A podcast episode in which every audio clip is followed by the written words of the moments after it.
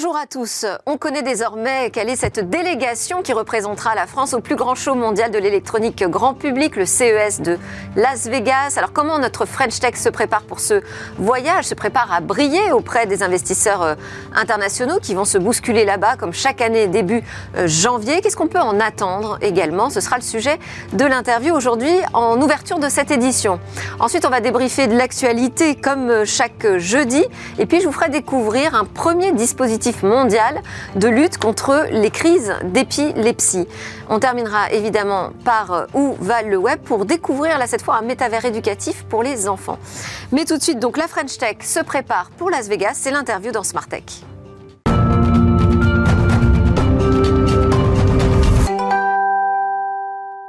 Pour ouvrir cette édition, j'ai le plaisir de recevoir euh, à distance Eric Morand, le chef du département événements B2B chez Business France. Bonjour Eric, merci d'avoir répondu à notre demande d'interview concernant cette délégation euh, française qui va partir à Las Vegas euh, début janvier, donc pour ce grand show mondial de l'électronique, mais enfin maintenant on va dire de la tech, grand public qui se joue chaque année. Alors on ne connaît pas encore précisément quelle sera la dimension de cette édition, puisque ça n'a pas démarré. Mais enfin, c'est généralement le lieu où se montrer, le lieu où briller. Cette délégation, euh, vous nous dites qu'elle va embarquer plus de 200 startups, c'est ça, cette année, pour euh, janvier 2023 Oui, tout à fait. Bonjour, Delphine. Euh, l'édition 2023, en effet, se présente très bien. On est quasiment à un, mois d'événements, un peu moins en réalité. Et on reviendra vraiment complètement au niveau pré-crise, parce que c'est vrai que les deux dernières éditions ont été en 2021 en, 100% digital. En 2022, ça a été euh, une édition où la French Tech est, revenue de très belle manière, mais qui a été touchée évidemment par, Omicron. Donc c'était une édition en demi-teinte, on peut dire. Là, tous les signaux au vert. On, on, a une très belle délégation qui se prépare depuis des semaines. On aura plus de, autour pardon, de 200 entreprises. 170 sur la zone vraiment dédiée à l'innovation de, ce salon qui s'appelle euh, le Park et, et dédié aux, jeunes startups qui présentent de nouveaux produits. Euh, et puis euh, une petite vingtaine d'entreprises sur le pavillon automobile, puisque ce salon du CES est aussi devenu un, salon qui allait sur tous les secteurs de, l'économie transformée par, par la tech, en particulier l'automobile et la mobilité. Alors, on parle de 2200 exposants, 175 000 visiteurs hein, euh, de manière générale euh, sur euh, le CES de Las Vegas. Alors, en termes de délégation étrangère, en général, on était les champions, nous, en France. Est-ce que ce sera le cas encore cette année? Ça sera a priori largement le cas d'après les chiffres qu'on a des autres délégations. Bien sûr, les Américains sont un petit peu à part puisqu'ils jouent à la maison et il y a évidemment une, très forte présence américaine. Euh, mais euh, sur le, le Park en particulier, la France sera de, loin la première délégation, très bien située euh, à l'entrée de cette zone qui attire toujours beaucoup, beaucoup de monde, beaucoup de médias, évidemment, de décideurs, de, de, de, grands groupes qui viennent justement finalement humer euh, les, les innovations euh, de, ce salon qui donne toujours un peu le là de tout ce qui va se passer dans, l'année qui débute. Alors justement, déjà en regardant qui part euh, avec vous, avec Business France, hein, pour ce CES de Las Vegas, on va déjà voir quelles sont les premières tendances de cette édition, les principales technologies sur lesquelles vous misez, finalement celles que vous voulez montrer au monde. Alors vous nous avez parlé d'une délégation, une petite en tout cas représentation d'une vingtaine d'entreprises autour de la voiture intelligente, la voiture autonome. Qu'est-ce qu'on peut détacher d'autre comme grande tendance aujourd'hui? Alors, comme grande tendance, on, a d'abord tout ce qui est euh, intelligence artificielle, robotique. Euh, d'ailleurs, une des entreprises euh, de notre délégation a, obtenu un, Innovation Award, même ce qu'ils appellent le Best of CES.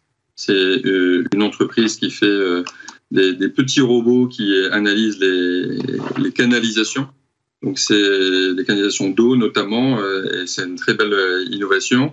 Euh, on, a donc également tout ce qui est santé et bien-être, avec plus d'une trentaine d'entreprises qui seront présentes dans, dans, ce secteur, ainsi que tout ce qui est autour de la green tech, de bien entendu en, en, y mettant un peu la mobilité, puisque la mobilité qui est présente en effet au CES, c'est plutôt une mobilité verte et, et, beaucoup de voitures électriques, comme, comme vous l'avez dit.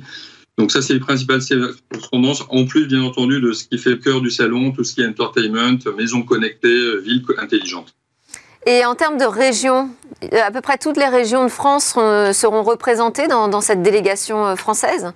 Tout à fait. C'est un point important que je n'ai pas mentionné. En effet, c'est on, nous on fédère une, une délégation avec à la fois des entreprises que l'on sélectionne via un, concours, une sélection nationale, mais également une délégation composée de start-up d'une dizaine de régions. Donc, vous voyez, presque toutes les régions sont, présentées. Les plus importantes délégations étant à mettre au, crédit des régions euh, euh, Île-de-France, Nouvelle-Aquitaine, Auvergne-Rhône-Alpes, Occitanie et euh, région, région Sud.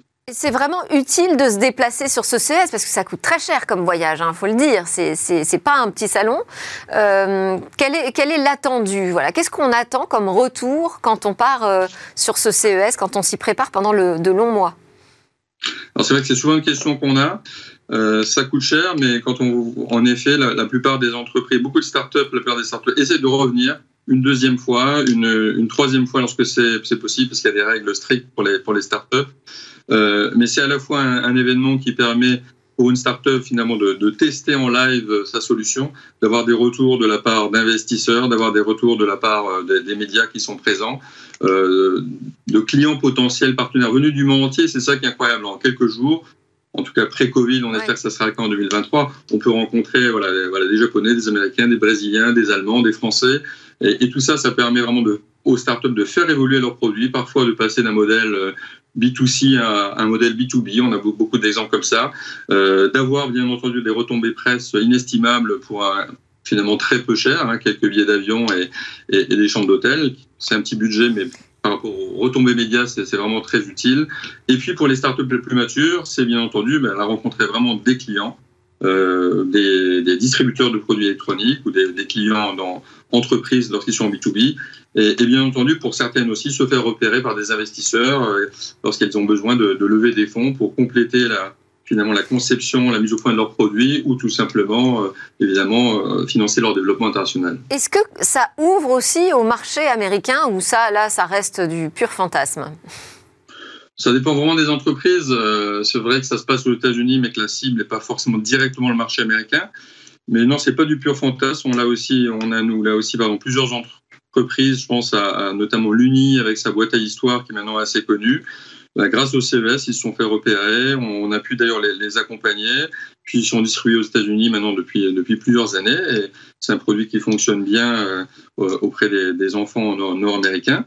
Euh, donc c'est pas du fantasme. On se prépare bien. D'ailleurs, nos équipes sur place sont là aussi, euh, non seulement pour faire du coaching qu'on vient d'achever là, bien sûr, pour préparer les entreprises, mais sur place pour faire venir les, les, les bons retailers, les, les, bons partenaires, les bons investisseurs euh, qui viennent rencontrer ces entreprises euh, qui seront à quelques jours à Las Vegas. Alors justement, comment on se prépare à briller à Las Vegas? Qu'est-ce que ah, il consiste en quoi cette, euh, cet accompagnement? Il y a déjà eu toute la phase de sélection euh, de votre côté. Donc quels sont les critères vraiment qui comptent? Alors c'est vrai que pour être dans le Park, il faut déjà, je crois que la startup doit pas avoir plus d'un an. Mais quels sont les critères qui comptent pour Business France pour dire bah là vraiment mise sur ces entreprises et ces régions? Et ensuite, comment on les accompagne? Comment on les prépare? Les critères de sélection, ils sont. Euh, en effet, ça doit d'abord être un, un, produit qui n'a pas déjà été commercialisé. Ça, c'est les critères de l'organisateur. Nous, de notre côté, on regarde euh, principalement bah, finalement trois sujets. À la fois, d'abord, le critère innovant du produit. Il ne faut pas que ça soit un, un énième MeToo, euh, donc un produit qu'on a déjà vu 50 fois. Euh, donc, un, un, produit innovant. Il faut que ça soit ensuite, que ce produit soit porté par une équipe structuré, qui a des chances vraiment de, réussir après avoir participé au CES, parce que c'est pas une fin de participer au CES, c'est qu'une étape évidemment. Euh, et ensuite, il y a ce qu'on appelle le time to market. Est-ce que c'est le bon moment pour eux d'aller au CES, de, dévoiler déjà un produit ou un prototype très avancé? Est-ce qu'ils vont être capables ensuite d'embrayer rapidement pour répondre à des besoins et des demandes de clients potentiels, parce que s'il faut ensuite encore deux ou trois ans de développement, c'est peut-être pas le meilleur moment d'être présent. Et en termes de préparation, donc, on a vraiment des préparations très variées, à la fois sur comment je vais accélérer l'industrialisation de mon produit lorsque je suis dans le hardware, comment je vais protéger mon innovation avec nos partenaires de, de l'INPI. C'est un point essentiel, bien sûr, quand on dévoile un produit innovant sur un salon très exposé comme le, le CES, évidemment. Comment je vais pitcher, tout simplement, voilà, en, en anglais, euh, à des retailers, à des investisseurs. C'est pas la même façon de, de, de faire son pitch, justement. Euh, C'est également les, les, prévenir par rapport à des contraintes réglementaires qui peuvent exister selon les, les produits. Donc on a, nous, une vingtaine de modules qu'on adapte à chaque profil d'entreprise aussi, parce qu'elles sont sur des secteurs très différents, euh, on l'a dit. Euh, et bien sûr, comment aussi on va profiter de ces quelques jours, comment, qui sont très très denses euh, à Las Vegas, comment présenter son produit tout simplement sur le, sur le show floor de, de l'Oreca Park. Voilà, tout ça, tous ces modules sont, sont proposés depuis finalement début octobre aux entreprises qu'on accompagne. Et puis, euh, j'imagine que sur place, vous avez un programme, parce qu'il ne s'agit pas juste de rester dans son stand, c'est aussi l'occasion pour toutes ces startups de voir un peu ce que le marché propose déjà. Bien sûr, bien sûr. Alors, nous, c'est qu'on se focalise sur leur présence et comment optimiser leur présence, donc faire venir euh, les bons journalistes, les bons investisseurs, les, les bons partenaires, euh, les bons acheteurs. évidemment, on, on, aura cette année aussi pour la première fois une, une on, on, loue une suite qui va nous servir d'endroit pour faire un, toute une série d'événements euh, autour des thématiques clés que j'ai citées tout à l'heure. Donc, il y aura un événement dédié à la santé, dédié à tout ce qui est green tech, par exemple, où on fera venir euh, des médias, on fera venir nos startups pour qu'elles puissent se rencontrer dans un autre endroit, euh, évidemment que juste le, le, le floor. On, on, va faire venir bien sûr les, les médias, comme je l'indiquais, et puis pour celles qui le souhaitent, voilà, on va, on va les conseiller dans un parcours pour aller eux-mêmes faire un benchmark de ce qui se passe, euh, parce que ce salon est vraiment un peu partout dans la ville, dans, dans plusieurs halls différents. Ouais. Mais c'est vrai que nous, nous, on se concentre beaucoup sur place, sur le fait de mettre en avant ces startups et les faire rencontrer les, les bonnes personnes. Sachant que cette année, ce sera une édition un petit peu particulière, puisque ça sera aussi finalement les 10 ans de la présence de la French Tech euh, au, au, CES. Eh ouais, une, French, une French Tech très remarquée euh, là-bas euh, chaque année. Merci beaucoup Eric Morand de Business France. On vous suivra bien évidemment dans Smart Tech pendant toute cette aventure à Las Avec Vegas. Plaisir. Merci Bettine. Merci à vous. Allez, c'est parti pour le débrief de l'actu.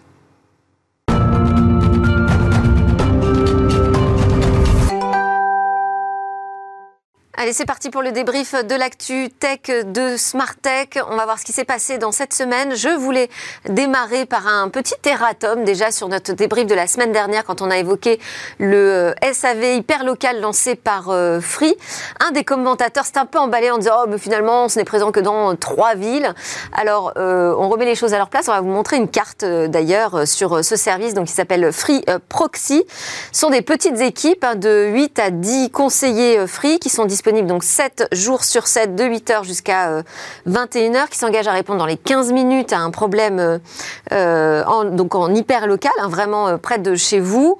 Intervention dans les 2 heures, au pire, c'est très, complexe, c'est 24 heures. Et alors, euh, ce dispositif, il est déployé aujourd'hui dans toute la France et non euh, juste quelques villes. L'objectif, c'est d'atteindre fin 2023 150 équipes de proximité pour couvrir 50% du parc. Je rappelle que Free, c'est quand même 21 millions euh, d'abonnés. Ça fait du monde. Mais là, déjà, aujourd'hui, à ce jour, on en est à 25% du parc qui est euh, couvert avec 70 équipes locales. C'est pas seulement dans les grandes villes hein, qu'on peut accéder à ce service euh, hyper local. On peut y accéder aussi à des villes, enfin, dans des, dans des régions moins peuplées. Je vais citer par exemple Nevers ou Brive-la-Gaillarde, que tout le monde connaît. Voilà pour l'Eratom dans le débrief. Maintenant, on va pouvoir commencer à commenter l'actu de cette semaine avec Stéphanie Hospital. Bonjour. Bonjour. Fondatrice du fonds d'investissement dédié aux entreprises du numérique, One Ragtime. Vous êtes parmi les 50 personnalités européennes les plus inspirantes. Vous êtes aussi membre de France Digital. Je vous présente un peu plus précisément qu'Alain Staron, qui vient toutes les semaines. Bonjour Alain. Bonjour Delphine. Euh, donc cofondateur et président d'Artifil, si jamais on avait oublié, et vous partez au CES Absolument. de Las Vegas, dont on a parlé juste avant. Vous êtes donc dans cette délégation française avec Business délégation France. France. Cette année, on est avec la région Auvergne-Rhône-Alpes, qui ouais. partie de la plus grande délégation, et on va donc euh, présenter notre Innovation Award. Bon. Première actu que nous allons commenter ensemble, c'est euh, le lancement par Ledger d'un nouveau portefeuille pour des NFT un portefeuille assez luxueux. Hein. Il a été euh, conçu euh, par euh, celui qui a inventé le design de l'iPod. Donc c'est très luxueux. Ça ressemble en fait à un mini iPhone pratiquement. Il y a un très joli écran dessus, un écran de type encre électronique comme un livre. Et d'ailleurs la forme représente aussi un peu un livre électronique et ça permettra aux propriétaires de NFT d'afficher leurs œuvres. par exemple, dessus, c'est un très bel objet. Ça répond à des nouveaux usages et des des enjeux de sécurisation de tous ces nouveaux actifs numériques, mais enfin, ça coûte quand même la petite somme de 279 euros l'exemplaire. Alors, est-ce que vous trouvez que c'est un très beau produit, peut-être trop? Est-ce que vous êtes séduit? Stéphanie. Alors moi, j'ai toujours un problème fondamental depuis euh, le départ de toutes ces technologies NFT blockchain, de se dire que pour sécuriser un actif digital, on a besoin d'avoir un objet physique et que cet actif digital, il n'est pas sécurisé aujourd'hui dans le cloud. Donc fondamentalement, je me dis toujours, et d'ailleurs c'est peut-être pour ça que pour l'instant, nous n'avons pas encore investi dans des sujets autour des actifs numériques blockchain NFT, même si euh, c'est un, il y a des usages qui sont, qui sont là, puisqu'il y a visiblement, il y a plein euh, d'acquéreurs qui euh, ils vont se précipiter sur ce nouveau porte-monnaie sécurisé, coffre-fort.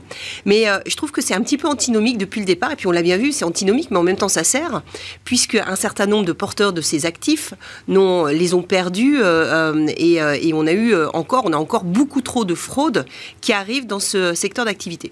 Donc moi, ça, m'interpelle toujours un petit peu. Alors je dis Mais Stéphanie, c'est un peu le principe du figital, c'est-à-dire que bah, tout ne peut pas être 100% numérisé. Parfois, on a besoin d'avoir une extension dans le monde physique mais là, vous ne trouvez pas que c'est une, une, euh, complètement antinomique on a des actifs euh, numériques de monnaie, d'œuvres d'art, qui en même temps ne sont pas suffisamment sécurisés pour le oui, alors ils sont censés être sécurisés sur une blockchain euh, hyper robuste. oui, mais c'est là où encore contradiction. Ouais. C'est pour moi, c'est là encore où cette technologie et cette industrie très prometteuse va devoir avoir une, encore une révolution d'usage, puisque pourquoi est-ce que demain, on ne peut pas sécuriser ce qui est intrinsèquement digital dans l'environnement digital donc bravo aux équipes de Ledger qui euh, ont fait un coup de génie une fois de plus et qui euh, vont avoir un, bien sûr plein de clients qui vont se précipiter sur ce très bel objet.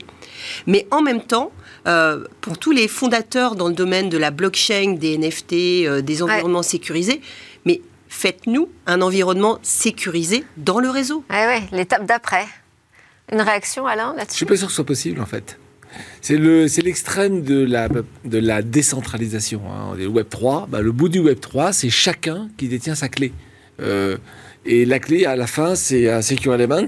On sait qu'un Secure Element, le, but du but, c'est bah, évidemment, quand il est dans sa carte SIM, quand il est dans son portefeuille Ledger, bah, c'est là qu'il est le plus sécurisé. Donc, c'est juste logique. Après, dire. C'est-à-dire qu'aujourd'hui, c'est pas possible. Mais on se dit quand même, avec cette promesse de vivre demain dans des métavers où tout sera 100% virtuel, si je suis obligé d'aller à un moment dans le tiroir de mon bureau chercher. Sur un plan purement marketing, à la fin, nous sommes des êtres physiques et avoir un bout de, de, de, branche à laquelle on peut se raccrocher qui est à côté de nous dans notre mm. poche. Je, ne suis pas sûr que ce soit totalement euh, euh, pas dans l'air du temps en fait. On retourne vers des choses un peu physiques. Moi, je trouve que les, bah, la, meilleure des sécurités, c'est souvent c'est ce qu'on nous dit, hein, c'est de multiplier en fait les outils de, sécurité. Alors, ouais, à la fin on a une clé, on l'a pas. Et une clé quand on l'a dans sa poche, c'est en fait dès qu'une clé est sur un cloud quelconque elle attire plus de pirates forcément, parce que dans la il y en a plusieurs. Bon, un mot, Stéphanie, faut qu'on passe à notre actu après. Alors là, c'est vrai que moi, j'ai une vision totalement différente. Il y a déjà des technologies qui existent, qui permettent d'avoir des clés qui sont euh, séparées en plusieurs morceaux à un seul endroit. Je pense que l'ordinateur quantique, quand euh, euh, va mettre toute sa puissance de calcul, on va de toute façon avoir des environnements qui, j'espère, vont être encore plus à câble et donc plus sécurisable. Donc c'est plus une réflexion que je me pose. Je me dis, bon, on est dans un univers... Dans Absolument. Mais enfin, pour l'instant, aujourd'hui, euh, ça reste une solution euh, assez essentielle. Hein. Bon, pour sécuriser ces, actifs, euh, mieux vaut multiplier la, sécurité. Deuxième actu à commenter ensemble, c'est Apple qui lance son service de d'auto-réparation en France. Ça y est, on va pouvoir réparer nos iPhones avec euh, des petits outils, des euh, pièces détachées qui sont euh, validées par Apple. Est-ce que vous vous dites c'est top ou alors c'est toujours pas suffisant? Non, non c'est pas ça. Dire on va pouvoir, moi je pourrais pas. Enfin, c'est très compliqué. Ah bah oui, mais bon.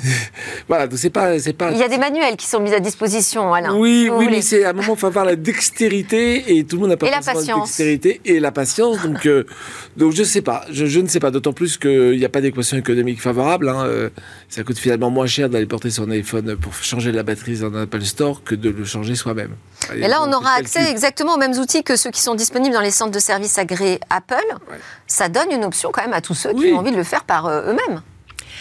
C'est euh, une fois de plus euh, un coup d'avance euh, par Apple. Alors moi, je m'étais demandé au démarrage des plateformes de seconde main sur les téléphones si à un moment on n'aurait pas un, Apple ou tout simplement les opérateurs qui soient beaucoup plus agressifs sur cette capacité à le faire eux-mêmes plutôt que d'avoir des, des, nouveaux acteurs qui prennent ce marché. Et là, je pense que pour ces nouveaux acteurs, hein, les back market et, et, autres acteurs de la seconde main, très clairement, bah, Apple va reprendre la main sur euh, quelque chose qui, certes, n'est pas accessible à tout le monde, mais en même temps euh, va attirer euh, plein d'utilisateurs avertis qui vont se dire bah, je veux pouvoir rentrer moi-même. C'est complètement tendance, réparer mon téléphone avec des pièces détachées qui, en plus, sont des pièces détachées certifiées par Apple, qui, derrière, va avoir certainement un effet de bord encore plus fort sur tout ce marché de la seconde main. Alors, ce qui fait dire aussi que pour l'instant, c'est une offre trop limitée. Alors, ça concerne les iPhone 12 et 13 euh, et les Mac aussi euh, portables avec des puces euh, Apple, mais on reste dans cet écosystème Apple. C'est vrai que économiquement, ça a du sens hein, pour, pour la marque. Hein. Oui, enfin, encore une fois, c'est déjà, ça, reste plus cher que d'aller voir un installateur agréé. Donc, pourquoi je le ferais moi-même si c'est parce que j'ai plaisir à le faire moi-même? Le coup d'après pourrait être, il faudrait qu'il change d'équation économique, justement de faire un levier sur, euh, sur un écosystème très large, et pas mettre à chacun, c'est Uber et les chauffeurs qui deviennent euh, conducteurs, euh, presque comme un taxi, de pas être à chacun d'être réparateur Apple, pas pour soi, mais pour ses, pour ses voisins. typiquement, si j'en avais un qui avait dans mon immeuble qui avait cette capacité à réparer un téléphone, je pourrais, comme je le connais, je pourrais très bien aller le voir et lui demander. Donc, on est vraiment, c'est début, c'est, je pense qu'il faut vérifier, il faut voir où est-ce que ça va nous emmener. Mais on est vraiment dans cette logique de. Alors le voisin qui dépanne, c'est sympa, mais au bout d'un moment, il faut que ça devienne un business quand même. Hein. Et pour le voisin, c'est un business. Bah oui, il faut le payer. Hum. On est d'accord. Mais c'est l'économie très locale. Pour les voisins, on, vient juste d'annoncer un nouvel investissement dans une société qui s'appelle PicMe, qui permet à chaque voisin de, devenir un piqueur, donc de récupérer les colis pour ses voisins. Donc euh, pourquoi pas hein, après-demain, faire de la réparation aussi. En tout cas, on, voit bien le, rôle de la, euh, du digital qui permet de recréer du lien. Et c'est ce en quoi, euh, moi, je, crois fondamentalement, plus que le fait d'avoir besoin d'un objet pour conserver des actifs digitaux, c'est plutôt utiliser le digital pour mettre de la valeur encore plus forte dans nos vies de tous les jours. Oui, puis on revient euh, au premier sujet que, j'ai traité euh, sur l'hyperlocal. Hein. C'est vrai qu'on revient vraiment au service aussi de, proximité. Autre actu euh, à commenter ensemble, là on va parler des levées de fonds en Europe bah, qui se sont écroulées. Ah, Stéphanie, non? Alors, on va te parler de moins 18% en tout cas. Ça, dépend comment on l'interprète. Ah, dites-nous. en Europe, moins 18%. Oui. cette année encore en France, on va avoir euh, un, record de levée de fonds. Donc, c'est l'un des seuls pays qui progresse, qui d'ailleurs devient le premier pays en termes de levée de fonds dans la tech euh, en Europe, avec euh, quasiment 12 milliards levés cette année.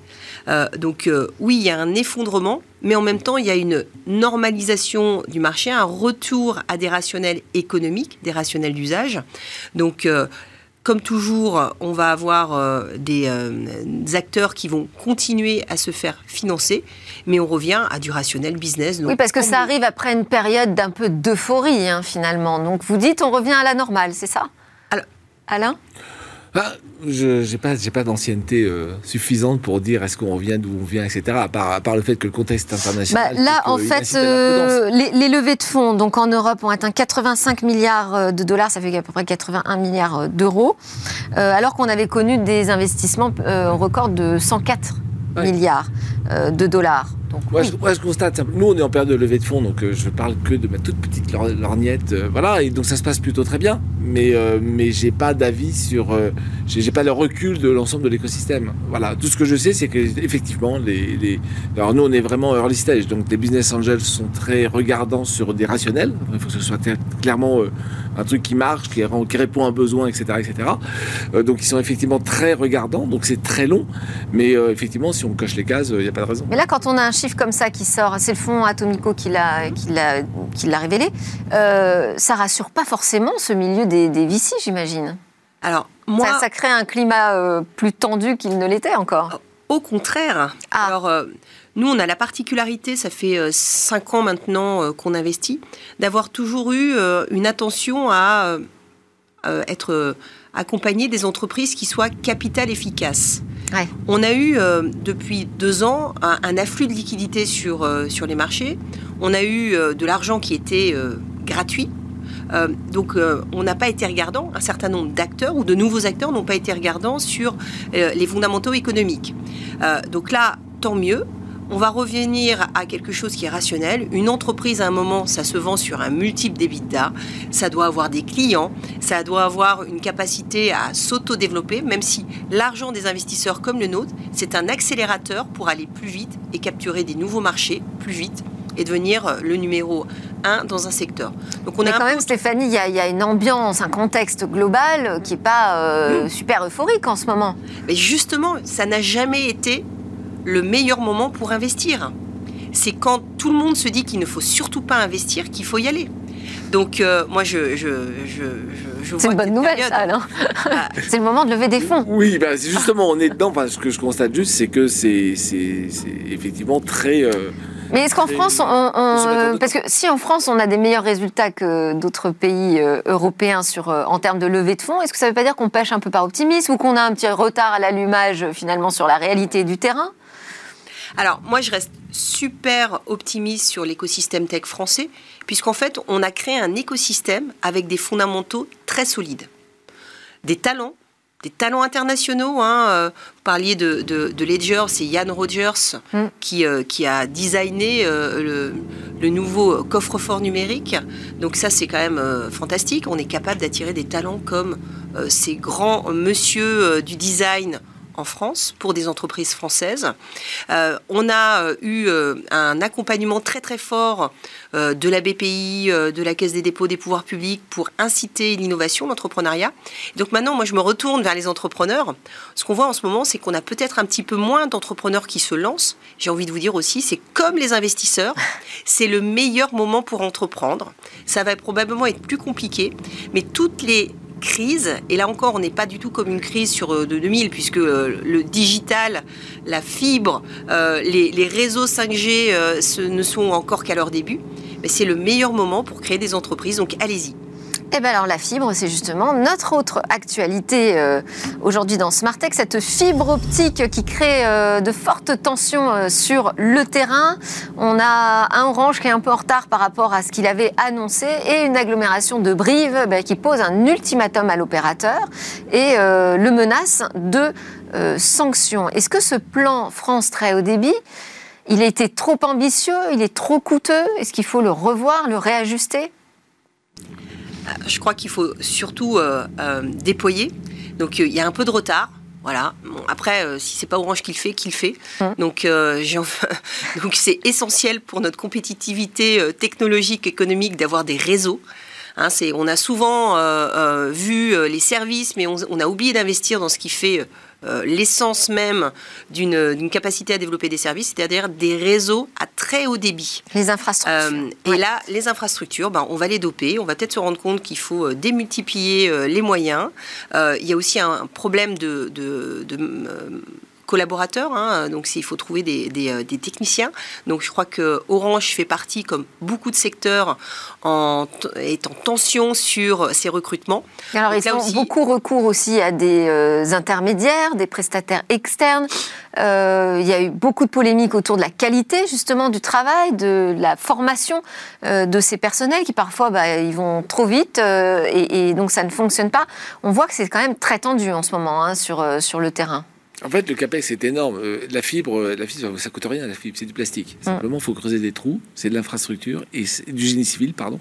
Et ça coûte très très cher et c'est très très long. Quand en plus on vise des territoires qui sont pas forcément les plus denses, qui dit, qui dit territoire peu dense dit moins de revenus, j'aurai moins d'abonnés.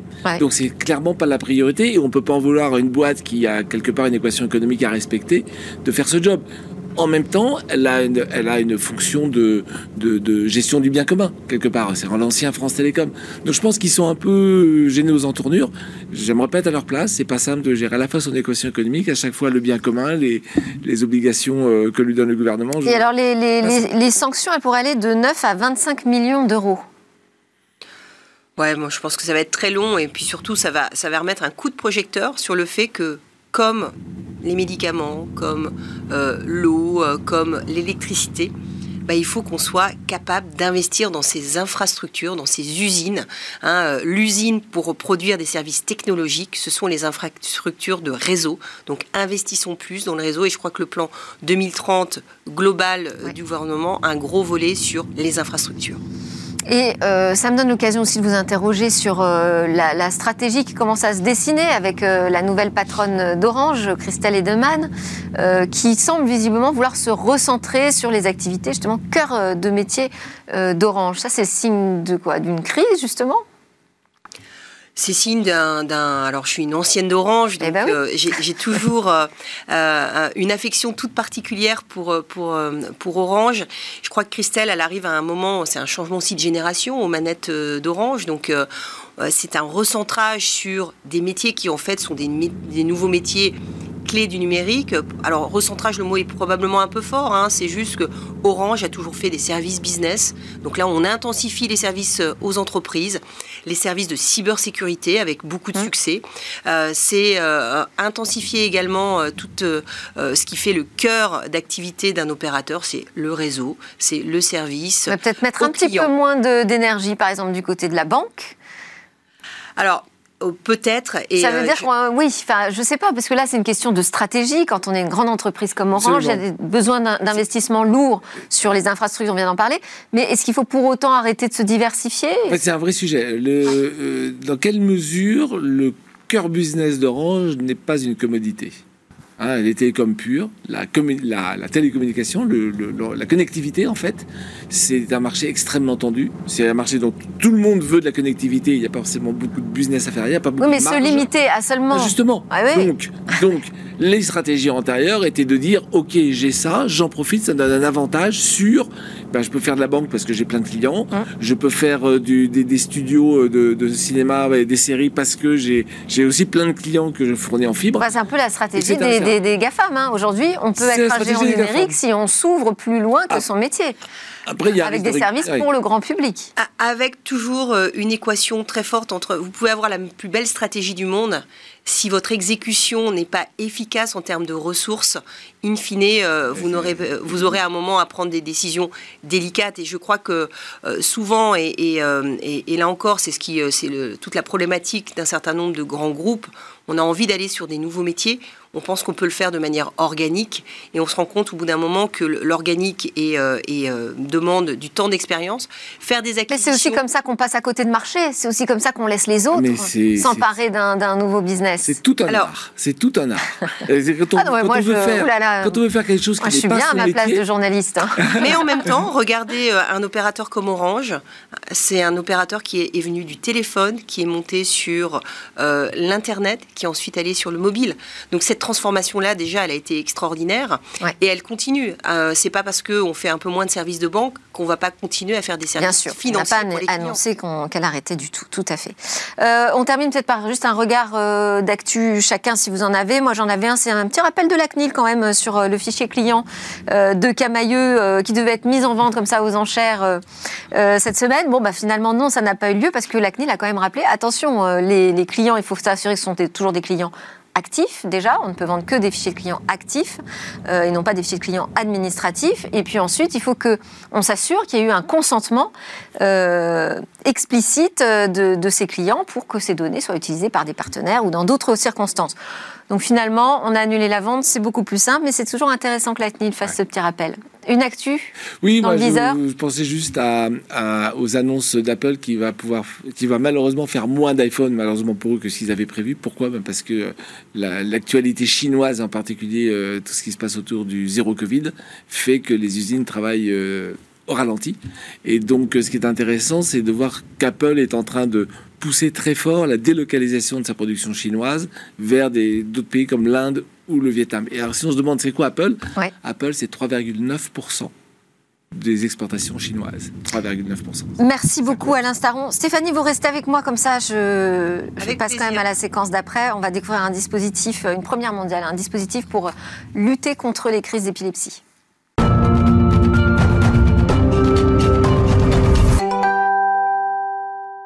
C'est la suite de Smart votre émission sur le numérique et l'innovation. Je suis restée en compagnie de Stéphanie Hospital, la fondatrice de One Time, et euh, c'est l'heure de notre interview avec Rupert Schisle. Vous êtes le président de l'association Prédilepsie et vous allez nous présenter une première mondiale, un dispositif inédit qui permet de lutter contre les crises d'épilepsie, mais plus spécifiquement euh, contre les euh, absences. Expliquez-nous de quoi il s'agit. Oui, alors bonjour. Euh, donc Prédilepsie est une association, une, non-profit. Euh, ça fait trois ans, un peu plus de trois ans qu'on travaille sur le sujet d'utiliser l'intelligence artificielle pour traiter euh, l'épilepsie. Donc traiter, ça veut dire détecter les crises, euh, euh, prédire les crises et éventuellement empêcher les crises. On a deux projets qui tournent aujourd'hui, euh, dont un qui porte sur les crises d'absence. Qu'est-ce qu'on appelle la crise d'absence La crise d'absence, c'est une des crises d'épilepsie les plus fréquentes. Il y a plein de sortes d'épilepsie différentes en fonction du fonctionnement globalement dans le cerveau. Ça touche beaucoup les enfants. Euh, donc ça les empêche euh, notamment d'aller à l'école, de travailler régulièrement parce que ce sont des crises qui peuvent arriver euh, très fréquemment dans la journée. C'est pas très spectaculaire, hein. c'est quelques secondes d'absence, un peu comme si on tombait dans le sommeil. D'accord. Et après on se réveille, on revient, sauf que c'est une crise sur dix, c'est ça? C'est crise d'absence? C'est une épilepsie sur sept à peu près. Une, et ça arrive très fréquemment chez les enfants. D'accord. Voilà, c'est pas très spectaculaire parce que c'est pas les crises où on tombe et on fait des, des, convulsions, etc. Mais par contre, c'est très handicapant et, très difficile pour, euh, pour les patients. Et alors, en quoi le, dispositif qui va, enfin, l'algorithme sur lequel vous avez travaillé, c'était trois ans de recherche, vous l'avez dit, mm. euh, qui permet de détecter en amont, de prédire cette, cette absence, en quoi ça va soulager euh, les, enfants qui en sont euh, victimes Alors nous, on était parti euh, initialement avec l'idée de prédire la crise et éventuellement alerter, par exemple, les profs ou les parents qu'il y a une absence qui est en cours. Bah, il se trouve qu'on a eu, des, avec les modélisations qu'on a faites, des bonnes surprises qui faisaient que bah, non seulement on était capable de, prédire cette crise, ce qui est déjà une, bonne nouvelle, mais éventuellement stimuler le cerveau pour empêcher la crise d'avoir d'avoir lieu. Donc avec, en interagissant en fait avec euh, les différentes euh, parties du cerveau qui interviennent euh, dans la génération. Et alors, il ressemble à quoi ce dispositif? Alors, pour le moment, il ressemble à, il ressemble à rien parce que on lance. Il ressemblera. il ressemblera à quelque chose, j'espère. On lance le prototypage. Donc, c'est quelque chose qui, c'est un dispositif qui pourrait être porté sur la tête en permanence par les enfants. Donc il faudrait qu'il soit très discret, non stigmatisant, parce que pour que ça soit, puisse vraiment être porté au, au quotidien, il faut qu'il soit comme ça. et il doit en même temps capter les ondes cérébrales de manière fiable, faire tourner les algorithmes qu'on a développés et euh, stimuler le cerveau pour euh, interagir avec... Euh, en amont, trois ans de recherche et maintenant, vous estimez à combien de temps encore de travaux pour réussir à, vraiment matérialiser le dispositif? Alors, le prototype, euh, je pense qu'il va aller, euh, il peut aller assez vite. Après, on va commencer à le, tester euh, en milieu clinique sur, des, sur des enfants avec des patients.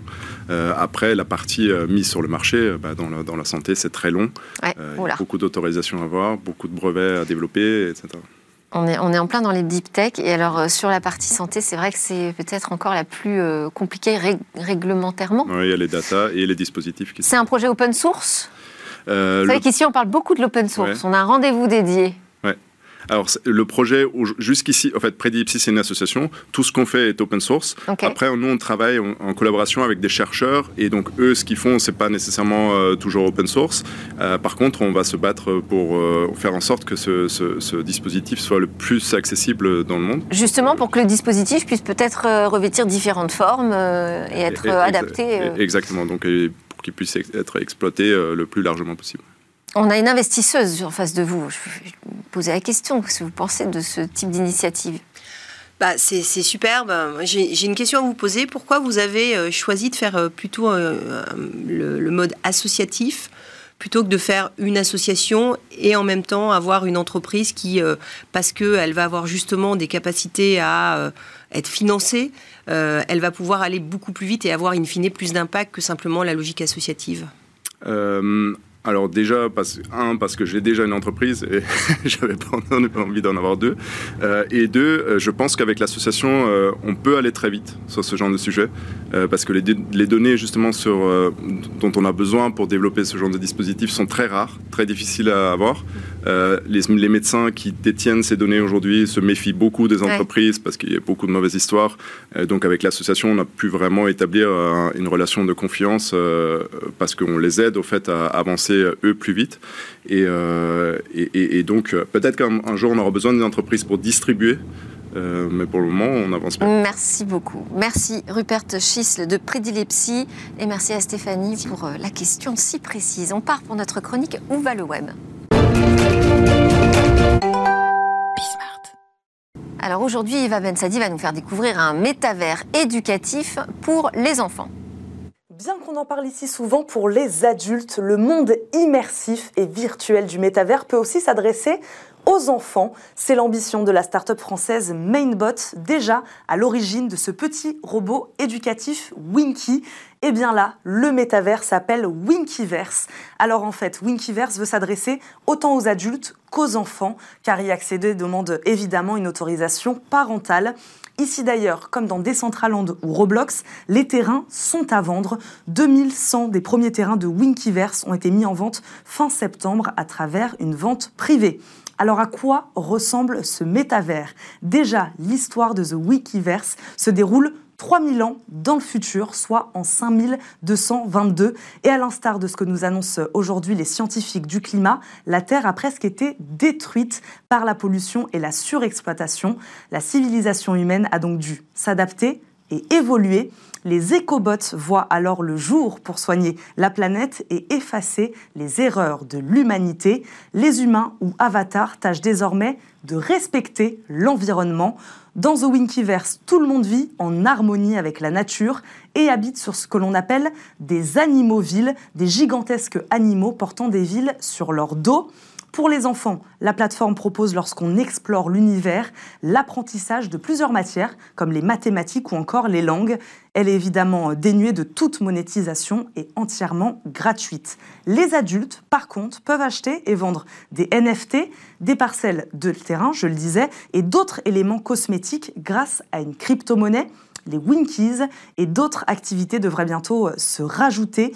Oui, car l'équipe prévoit un déploiement euh, définitif du Winkyverse seulement courant 2025, mais les débuts sont encourageants. 75% des 2100 terrains disponibles ont été vendus lors de la dernière vente privée. Eh ben, on reparlera de ce métavers avec Stéphanie Hospital qui nous a accompagnés pendant toute cette émission. Merci beaucoup. Merci. Fondatrice de One Time, Rupert Schisle, président de l'association euh, Prédilepsie pour prédire les crises d'épilepsie.